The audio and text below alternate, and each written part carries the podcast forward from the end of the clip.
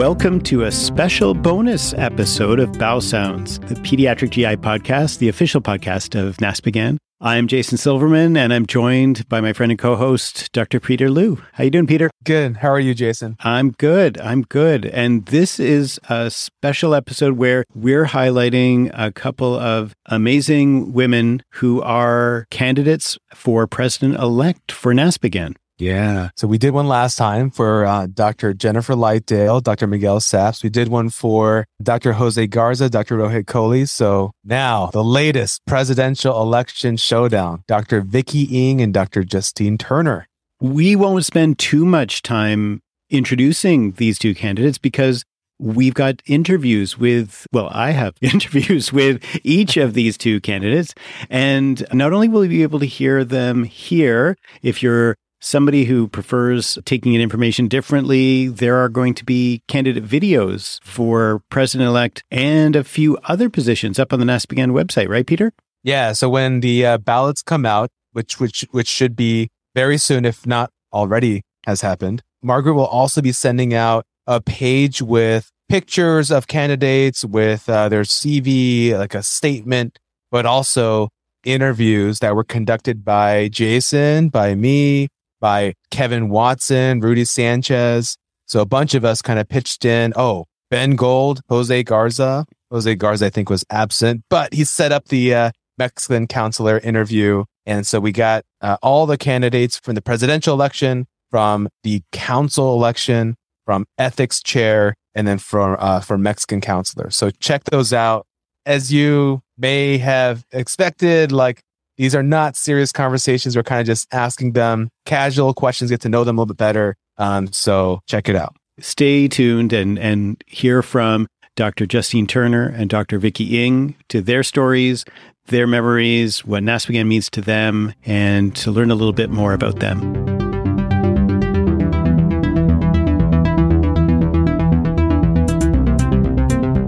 Well, Dr. Vicky Ng, thank you so much for joining me today.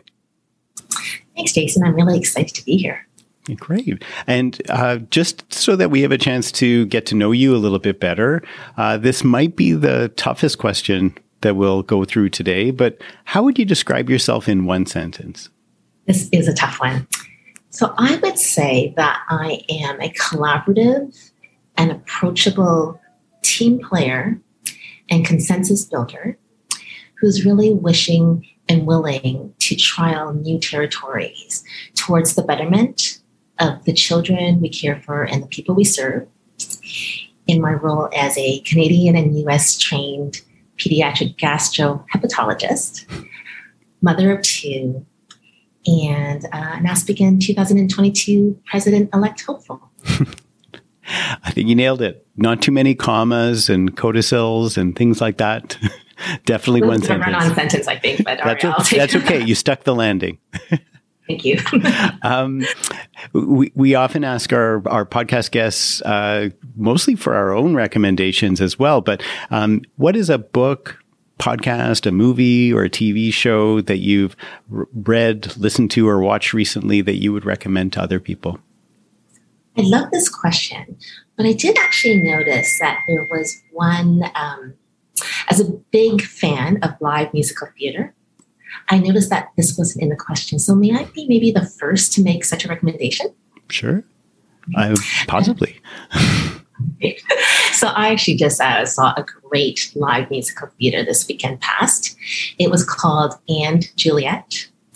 And it is a really high energy, sort of a provocative uh, live musical that really explores the theme about what if Juliet didn't die at the end of the Shakespeare classic Romeo and Juliet. Hmm. And you know, I must I must say that in, in, these COVID times, and it's really there. It's just amazing to have the opportunity to really escape and really enjoy and just immerse yourself into um, you know a musical experience. But what's really cool, and I think this is the thing about theater, is it really kind of provokes thinking. And you know, my husband had some, I had some conversations afterwards about some of the themes of this alternate conclusion for Juliet's second chance of life. And I think there were a lot of really um, great 2022 themes, such as um, dealing with adversity, um, relationships, communications that go well and don't go well, equity, diversity, inclusion, and representation. And I thought that that was actually really kind of quite relevant um, as I've been sort of pondering and preparing for this podcast of some of the questions, but yet really being able to have this really cool narrative intersect with a really high end energy, sort of like going to a pop rock concert with uh, confetti and pyrotechnics. And so it was a really cool, and I can't, um, I would really recommend anyone to really go and experience it if they have the opportunity. Oh, sounds like sounds like a good one. We'll, I'll have to check it out if it comes to town here. I always like those um, kind of alternate plot line or uh, adjacent to a well-known story kind of plays like Wicked. You know, it's um, a, a, great way of sort of reimagining or reframing a, a classic. So that sounds like a good recommendation. Maybe I can just ask you uh, a little bit about yourself in your career. So, what is or are your clinical or research areas of interest, and how did you develop them? Well, thanks so much. And so, um, for those who don't know me, um, I am a pediatric gastroenterologist, but with a scholarly interest in uh, liver disease and children in need of who've had a liver transplant. And this is my phone, actually, that's just being pinging with people texting me. So I should silence this because this is often what does happen on a Friday afternoon. There seems to always be issues arising as it pertains to, you know, the acute care, which is actually what really drew me to the interest in the liver and liver transplant. So, my clinical interest has always been trying to optimize the outcomes for kids who've had a liver transplant. And in 2022, actually, long term outcome now is the rule. It's no longer the exception. So, really, we're kind of go shining our lens beyond sort of um, outcome metrics like survival. And in fact, I think one of the really buzz phrases that I will often say what drives me is actually to say that it's now a matter of making the invisible visible. So, really hearing what matters to kids. And so, how I really got interested, I think, in the research is I had to really sort of um, say it's the people in the field. I think in, in the world of pediatric GI, there's just so many smart people. And when you come to NASPGHAN meetings or you go to the AASLD or to DDW, oftentimes you'll hear a lot of sort of gaps in knowledge and opportunities. And then I counter that as a academic clinician at SickKids is that I think our patients oftentimes spur our interest because they're the ones who know. And they will often identify questions that we will say, you know, I'm not 100% sure. Let me talk to somebody, do a quick PubMed search. And I think those two sort of the people, really the smart people who actually articulate some of the gaps um, the mentors in my field, and really people like John Bucuvalas in Cincinnati and Dr. Balistreri, Eve Roberts, actually at SickKids, very known liver people, but even people that I just can't imagine just with a generosity of time are people like Phil Sherman, who really directed me after I finished training and said, there's actually a huge opportunity here at SickKids to really come back from Cincinnati where I did my training and really try to merge sort of the surgical expertise that allowed this amazing gift of transplant to happen with a medical arm. And that's really what I think fueled my clinical interest because there was that gap of opportunity. I was steered by the generosity of people looking out, the mentorship, and the people um, in NASPGHAN. And uh, here we are now, almost 20 years later, and it's like a ride of my life. And I think that uh, that's a sort of a theme that I really want to sort of share with colleagues is that you just don't know sometimes where the opportunities can rise, but just listen uh, be willing to kind of take a chance sometimes. And it's clearly worked out really well for you. So uh, it's great that you had that guidance, that mentorship, and, and saw that opportunity. No, I think absolutely. I mean, I think this theme's going to come up as we talk a little bit more about NASPGHAN, because I think, you know, I, I'm in awe now as I sort of move on in my career and the sort of opportunity and honor running for this position, just say that I want to give back to sort of how I've been a recipient over the course of the journey of my career. So thanks for that. Oh, well, that's, that's a perfect segue because what I wanted to ask you next is what has NASPGHAN meant to you in your career? How much time do you have?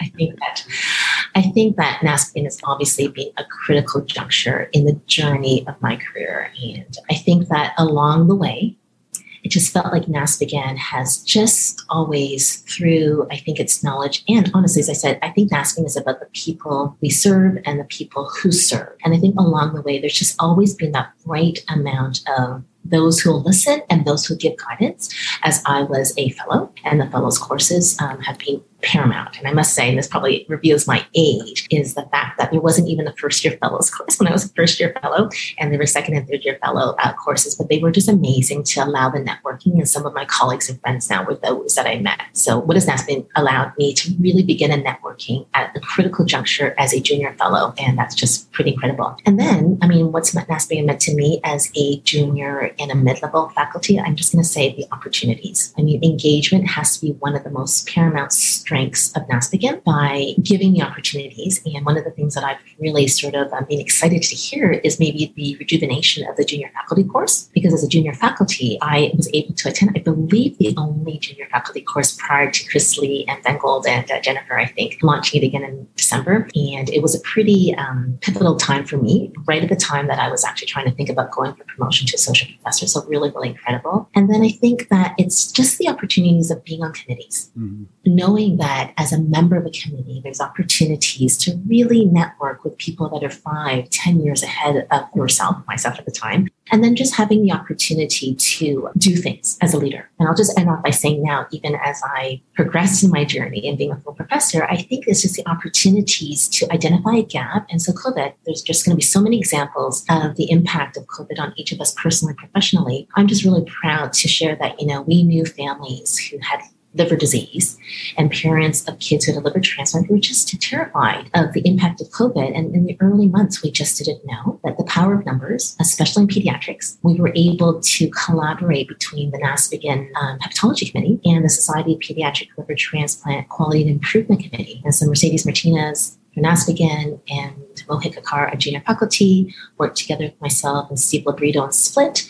And we brought in a young faculty from Stanford, Noelle Ebel, And really, I think the rest is history with publications in JPGN. So that was a long answer, but I just really thought it was important to share with the listeners um, just how valuable NASPGHAN has been to my career at multiple junctures in this journey of our lives. And looking back at your time in NASPGHAN, do you, do you have a favorite NASPGHAN annual meeting memory? There are so many, and uh, some perhaps are kind of like a Vegas moment in terms of some of the amazing conversations we had and just, you know, some of the ideas that spurred. But I think probably if I had to pick sort of an element that sort of occurs and maybe be a source of inspiration for those who may be in the more sort of evolving parts of their career, so I will have to say that the award ceremony always leaves me just feeling inspired, but really proud. I mean, I think NASPGHAN is like that big extended family, that big Greek family and being Asian, I think that we oftentimes have these big families, but I would say it's a lot more amicable, and um, it's just it's just lovely. And I just remember thinking that there's a theme that I always sort of humble myself to say that we just we think we know things, but I think we often don't know what we don't know. And I always leave those award ceremonies just feeling like I didn't know this element of the awardee's life. And one of the best moments is actually seeing the love and just like the um, the happiness of the recipient family members that come, and it's probably perhaps often the first and only begin meeting, and they're just sort of glimpsing sort of the camaraderie. It just makes me feel really proud. So I just really think that's would be the one I would share with you. So oh. thanks for the opportunity. Uh, no problem. That's that's that's a good one. Those those events are really meaningful for for everyone in the audience, and it's it is always great to see the the people rewarded for their years of clinical and research contributions, but also, like you say, to see their families and hear a bit more about their lives. When you think about the future of NASPGHAN, what what do you want the future of NASPGHAN to look like, and what should we be working on as a community? Yeah, that's a great question, and I just really reflect on how you know what a difference two years makes. And I think the one thing I'd have to say is that it's hard to answer any question about the future nowadays without you know, considering or saying the elephant in the room that, you know, COVID 19, the pandemic has affected each of us in our membership personally and professionally. So I think the future of NASPGHAN really, um, what I call the post-pandemic NASPGHAN, really ideally would sort of being a glass half full sort of person would really try to benefit from the flexibility and the adaptability of pandemic NASPGHAN. So many things were done. Um, I mean, congratulations for in, enduring and having bowel sounds actually persevere through this. And the number of episodes have been sort of a godsend for me personally, because I feel like, you know, I'm, I'm listening to people and up and coming talent talk about things. The movement so that committee works can be done virtually. I think all that was done really quickly because of the pandemic. And I think the days when we used to have committee meetings by just audio phone calls are a thing of the past. Mm-hmm. And I think that's where um, I would sort of say glass half full. There have been some silver clouds from pandemic and NASPGHAN. But I think in terms of looking towards the future of NASPGHAN, and I think we really want to embrace the people. So I will say that we really want to be attentive to the people we serve, the children we care for. We really want to be attentive to a lot of new, um, newer things that we started addressing before. Like there's a lot of disparities in access to care that maybe COVID has really exacerbated. I think the advocacy, you know, and the innovating to advocate. The advocacy committees have done tremendous work up till now in terms of, you know, being a voice for children for really high risk things like the powerful magnets and for the um, special foods. But I just also think about sort of some of the disparities in access in social pediatrics that we could perhaps do more to make sure as a future leader to ensure and enable that the right peoples can come. And I'm not going to pretend that I'm an expert in advocacy, but I think my hope would be to try to not shirk from novel opportunities to really better the care of the children of the people we serve. But in terms of the people who serve, I think there's a lot of you know potential concern for us to really be attentive to the needs of our members. A lot of our members have been definitely frontline and have really perhaps be close to burnout, exhaustion, maybe there's um, personal um, issues that have actually further accentuated the professional hardships. And I think that looking ahead to the future of NASPGHAN, we really want to embrace and hear and engage the members' needs. And that can hopefully come out in additional resources and really not be more resources that mean more work, but make these resources actually useful and really accessible to our members. When I also talk about, you know, ensuring that we innovate to reach out to members, I also think of the fellows. The fellows are our future. They are our future leaders. They are the people that are going to continue the next 50 years of NASPGHAN. And when I really think about the graduating classes that have come out as a hybrid model of doing research or doing a lot of their education locally through a hybrid or virtual model.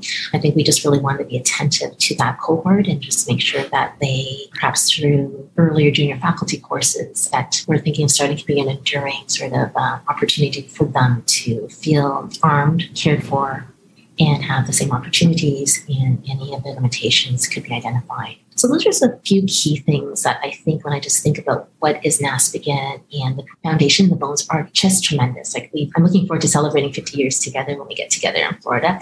And I think it's just an opportunity to really build and really acknowledge the fact that the past couple of years have been challenging and build from strength to strength, but really be attentive to some of the unique needs brought on by the pandemic. Okay, thanks for that. I mean, I, I think those are great answers to really focus on the supports for all the people, both the people that NASPGHAN serves and, and the people within NASPGHAN. That makes a lot of sense for sure.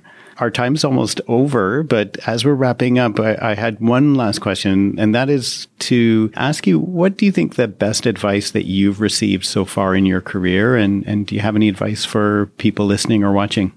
Yeah, this is actually a tough one because I kind of feel very fortunate that there have been a lot of pearls that have come along this journey that have been perhaps just right. And I think the advice would sort of be directed to different people at different journey points in their careers as pediatric gastroenterologists, but maybe one that could kind of encompass things. It would be to say to be patient and be patient with yourself. And it seems almost like a bit, hopefully not try to say that, you know, this time as we're recovering from all the challenges. I feel a lot of gratitude when I think about that because as an impatient person, when I was a fellow or as a junior faculty, one always wants to do more. And also, I think there's a tendency, and the analogy that best fits with being patient is our career is like a marathon. It's not so much like a 100 meter sprint. And I must say, chronologically, age wise, at the beginning, sometimes it seems like we can rejuvenate and we can do a lot of back to back 100 meter sprints. But I would actually say that with the benefit of hindsight and with um, aging bodies, I think that because of NASPGHAN and because of the multiple opportunities that have been, and I would really hope to continue to enable and strive to continue to have available, there will be times. And sometimes we talk about not saying no, but sometimes saying no is the right thing if you actually listen to yourself. Because ultimately, if our goal and each one of us as members of NASPGHAN is to be the voice for children with gastrointestinal, liver, pancreas, transplant um, conditions, we really want to be taking care of ourselves. And so just be patient and I will just end off with the last bit to say that for all of our younger listeners out there, please don't hesitate to reach out to those who may be 5, 10, 15, 20 years ahead of you and really ask the questions, what can NASPGHAN do for me? And I myself would be really pleased uh, to answer that. Is that two bits of advice, Jason? Um, I think that was okay. Yeah, I think those are those are great pieces of advice for sure. Vicky, again, thank you so much for joining me today. Thank you for having me. And uh, may I just say to everyone, just thanks for the opportunity to listen. And I just really, may I say this on behalf of NASPGHAN, and I just really hope everyone will come out and vote because ultimately I do believe that NASPGHAN will win this year. I think that Dr. Turner and myself, um, you're going to likely have a Canadian female president, one way or the other, and that will be a win for all. And thanks again, Jason, as my fellow Canadian, uh, to do this. I think that we really hopefully can demonstrate that we're not living in igloos up here because it's beautiful weather where I am. How is it in Edmonton? Same. Same. All right. Thanks so much, Jason. Thank you.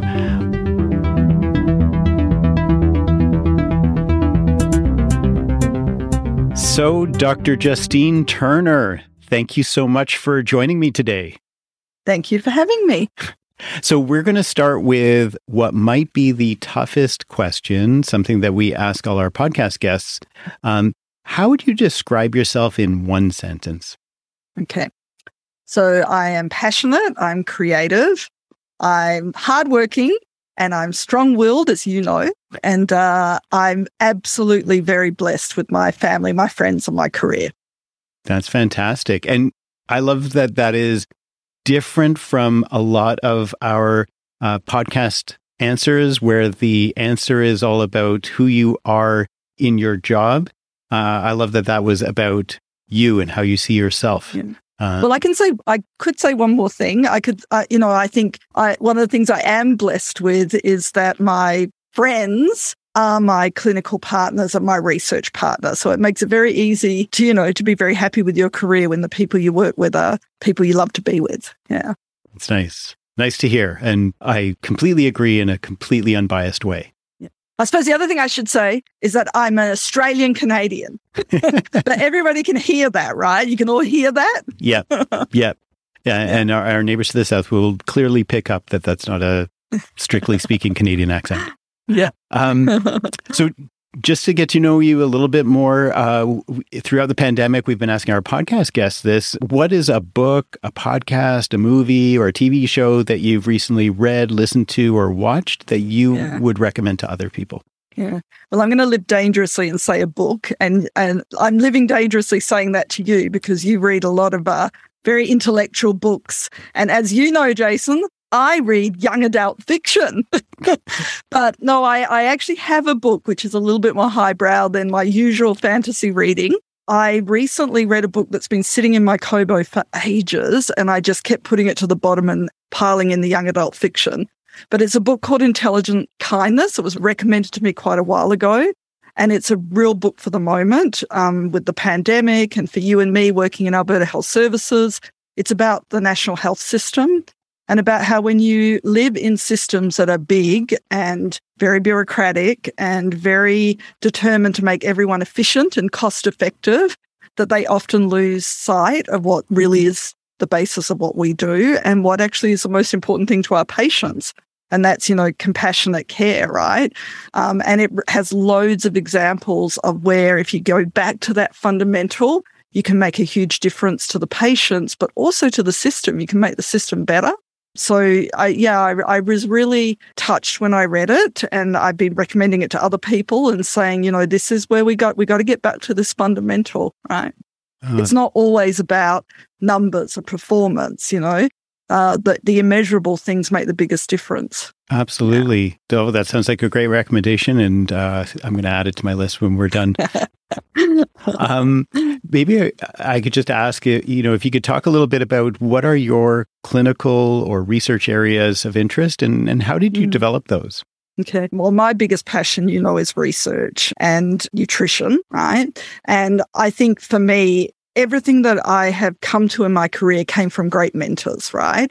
So when I was in Perth, Western Australia, um, as a pediatric, you know, resident registrar there, um, I was very lucky to do um, gastroenterology with David Forbes and Dick Hill. And they were great people. And I think they sort of exemplify what many pediatric gastroenterologists are like in terms of being, you know, fun loving, caring, people who really want to share their knowledge. But David Forbes in particular is one of those people that like he remembers medical students that he trained eight years ago, 10 years ago. Like he, he's just a wonderful person and he was very passionate about nutrition. And that's kind of what got me into nutrition. Um, and I actually worked with him in an eating disorders clinic, which is a very unusual kind of background for a gastroenterologist, but very relevant if you want to be a nutrition specialist. Sure. And doing that, I really got passionate about, you know, nutritional physiology, which, you know, it underlies everything we do. It doesn't matter what you do in GI. So I got very passionate about that. And then he recommended I go to Canada to do my fellowship. And he had done his in Calgary. And I kind of looked around and I found this person called Paul Pencharz. And I was like, I love this person's papers and the research that he does. And that's it. I'm going there. And I did not apply anybody else. So now in retrospect, I was clearly very arrogant because how did I manage to fall on my feet and end up at Sick Kids doing a fellowship with, you know, with Paul Pencharz? And he took over as my uh, mentor.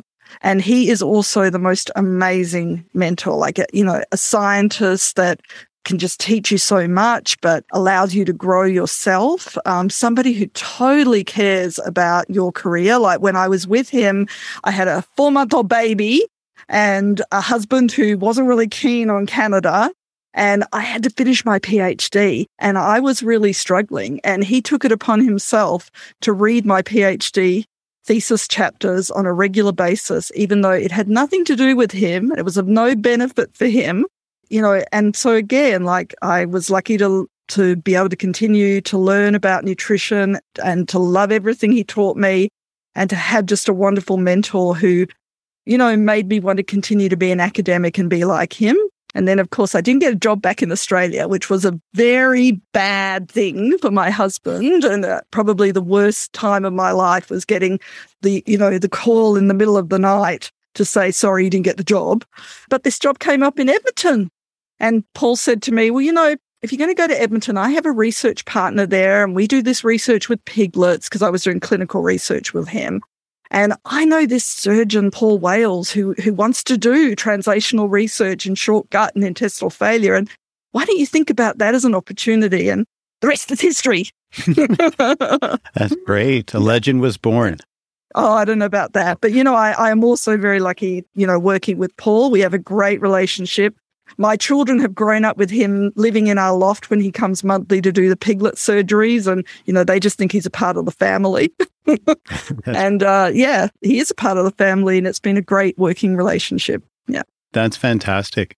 Branching out from your, your clinical and research interests, yep. maybe we can ask you a little bit with your, about your relationship with NASPGHAN. So, what has NASPGHAN meant to you in your career? Mm-hmm. Well, it's exactly the same thing. I think the best professional societies are great mentors, right? That's what they do for us, right? They provide us with opportunities. They provide us with career guidance. Um, and they support us, right, in our, in our career development, in our clinical roles, in our research and academic roles. And you think about all the things that NASPGHAN does, like look at bowel sounds, um, look at the, you know, Wednesday webinars, which helps me with my CME and helps keep me up to date, and uh, the research grant opportunities that we have through NASPGHAN. And, you know, for me personally, one of the big highlights for me is NTU. Um, I get every year to meet with my nutrition heroes, right? Like Praveen Goday and Maria Mascarenhas and Anne Scheimann and uh, more um, and the dietitians who I learned so much from. So, you know, that's a huge uplift for me every year. I had the Terry Lee education grant that I got from NASPGHAN that helped me make videos about really the burden of enteral nutrition support made by families you know, who are living it uh, for other families. And, you know, I'm really proud of that. And I, my trainees get heaps of opportunities to go to NASPGHAN to the annual meeting and to present their research. And if it wasn't for NASPGHAN, I wouldn't have got to be an associate editor on JPGN. And these are all huge career highlights for me. So yeah, NASPGHAN is one of my best mentors as well. Yeah. that's, that's, great to hear. Do you have any favorite NASPGHAN annual meeting stories or memories? Oh, yeah, you're in this one. so I'm sure you remember when we went to the Diplomat Hotel in 2018 and you went, Hien went, oh, sorry for everyone, Hien Huynh and uh, Matt Carroll and Eitan Wine, all, of course, NASPGHAN members and in my division. And my husband went, so Liam went, which is a very unusual thing because he tries to stay away from uh, conferences. Like it's not his thing, but it was on the beach. So he agreed to come. And we just had the most fantastic time. I think you rented a um, VRBO or a Airbnb and we had like pre-dinner drinks at your place and then we all went out to dinner on the on the waterfront and remember Phil Sherman came? Mm-hmm. and it was just a really fun loving friendly dinner. It was like not you know talking shop. It was just uh enjoying ourselves as uh comrades. And uh, yeah i don't remember any of the sides of the meeting but i'm sure it was great. But we, it was you know that those memories for me is having my husband there with my colleagues and friends, and he had a great time. Yeah, it was good. That, yeah. that was a good night. Absolutely. Yeah. um, what do you think? What do you want the future of NASPGHAN to look like? Mm-hmm. What What should be we be working on as a community? Yeah. So first and foremost, we have a great community, right? So we got to keep that going. Volunteer organizations depend on their volunteers, right? And NASPGHAN is so lucky to have so many wonderful people who want to be on SIGs and want to be on committees and have great ideas and participate at the drop of a hat. And we all get stuff back from that we put in, but you really want to keep that momentum going. You really want to keep those volunteers engaged and making us the, you know, the great society that it is. Um, but I do have a couple of things that are really important to me that I would like to see developed for NASPGHAN. I think coming out of the pandemic, if I'm allowed to say that, that we, we're coming out of the pandemic. Um, this has been a really tough two years for everyone, um, for everyone's mental health, right? That's in our society, but particularly for our patients. And I, I really worry, and I know we've talked about this before in our division, but I really worry that there's going to be a tsunami of functional GI disorders. And for me, you know, I do a lot of clinically, I do a lot of celiac disease. I've never seen as many patients with really difficult functional GI symptoms incidentally you know diagnosed with celiac disease and I've been doing this for a long time so I know that this is different this feels different and I think one of the things that I find clinically the most challenging is when I have patients and I I really feel I'm I'm not able to offer you what you need, or you know, I can make a diagnosis and I can do a scope, but that's not what you need, right? And how do I give you what you need and get you what you need in these times when mental health services are always being shut down and you know it's like this is not this is not the way we need to be going so i think advocating to improve mental health access advocating and making maybe helping build something with all the great GI psychologists who are out there that work with a lot of our colleagues that are lucky to have those resources that we don't have in Edmonton, right?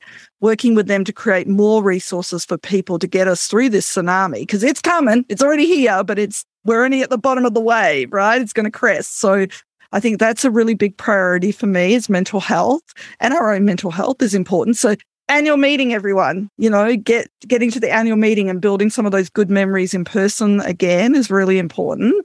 Um, and then the other one for me i am very passionate about our journal and I think that we can build some resources or we can create some resources to build really great evidence based clinical practice guidelines that are regularly updated. So we can create a process for that that we don't quite have in place now. We have great clinical practice guidelines, but we don't really have a process the way, for example, other societies I'm a part of, like CAG and ASPEN, have created. And I think we can do that. And I think we'll reap the benefits and our journal will reap the benefits and its impact factor will really reflect the impact that it has. You know, you, as you know, I do the intestinal failure sort of translational basic research, and I'm always amazed and impressed by the number of JPGN citations I put in to my grants and things. And, you know, our impact factor should climb, and it is climbing under, you know, Mel Heyman and now Sandeep's guidance, but it should climb even more because we are an incredibly impactful pediatric society and pediatric GIs in everything. And, uh, and our journal